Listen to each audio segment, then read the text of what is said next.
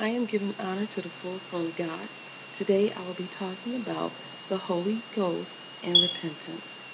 The Holy Ghost or Holy Spirit is one of three that bear witness in heaven. There is God the Father, the Son, and the Holy Spirit. These three agree as one because they are one. The Holy Spirit has many works or jobs, if you will. One of the most important works of the Holy Spirit is to bring us to repentance. To repent means to have or feel godly sorrow, regret, or contrite for past conduct, sins, or faults. With true repentance and a desire for a clean life, one's heart is changed from that desiring to fulfill the lust of the flesh to one that's toward God and the things of God. Why is repentance important? Well, repentance is necessary for salvation because we have all sinned whether in ignorance or not. Without repentance and a changed heart, there is no hope for eternal life, only eternal damnation. Luke 13:3 I tell you, nay, but except ye repent, ye shall all likewise perish. So how does the Holy Spirit work with a person to bring them to repentance?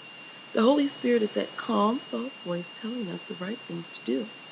But it goes beyond that. As you study the scriptures, the Holy Spirit is there to teach you.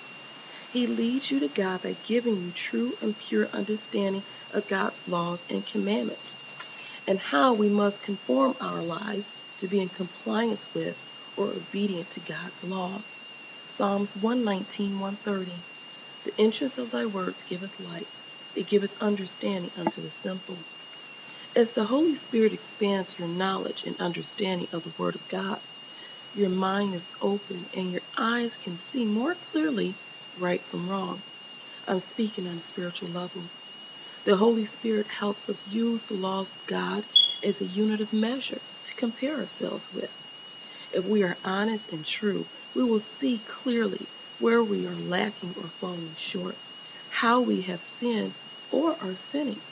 The Holy Spirit helps us understand that although we have sinned against God, he teaches us that God is merciful and forgiving, but we must repent and turn from committing sin willfully in our lives.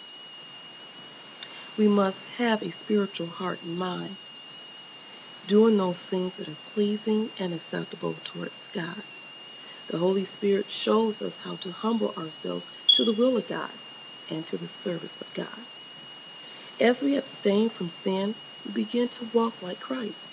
God's word becomes a light to show us the way.